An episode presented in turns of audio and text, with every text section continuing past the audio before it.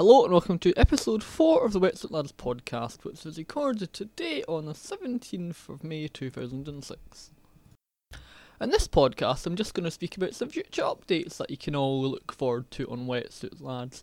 First of all, you may all be pleased to hear that Mike's agreed to do more pictures, and also Thorn's agreed to do more pictures. So if you have any ideas for those two, what, what you'd like them to wear in their next photo shoots, please let me know. Well, of course, I'll be getting Mike and, of course, Soren, both in the straight jacket, of course, because I just think they both look damn hot in it. But if you have any other ideas, then please let me know.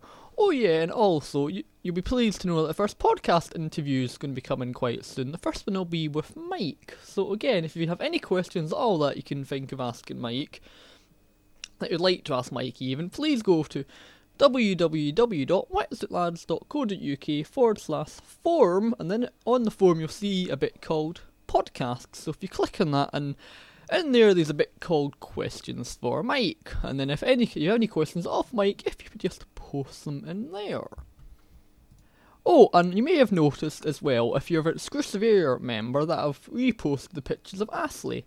He was one of the first models on the website, but number of years ago he asked me to move his pictures. I won't go into reasons why, but he just did. But anyway, I was speaking to him the other day, and hey, he's given me permission to put them back on the website again, but only in the exclusive area. So if you're one of the lucky people who has access to that bit of the website, you'll see all the photos of Astley again.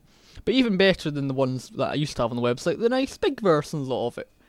Anyway, that's all for this podcast. I'll speak to you all very soon indeed, no doubt. Goodbye for now.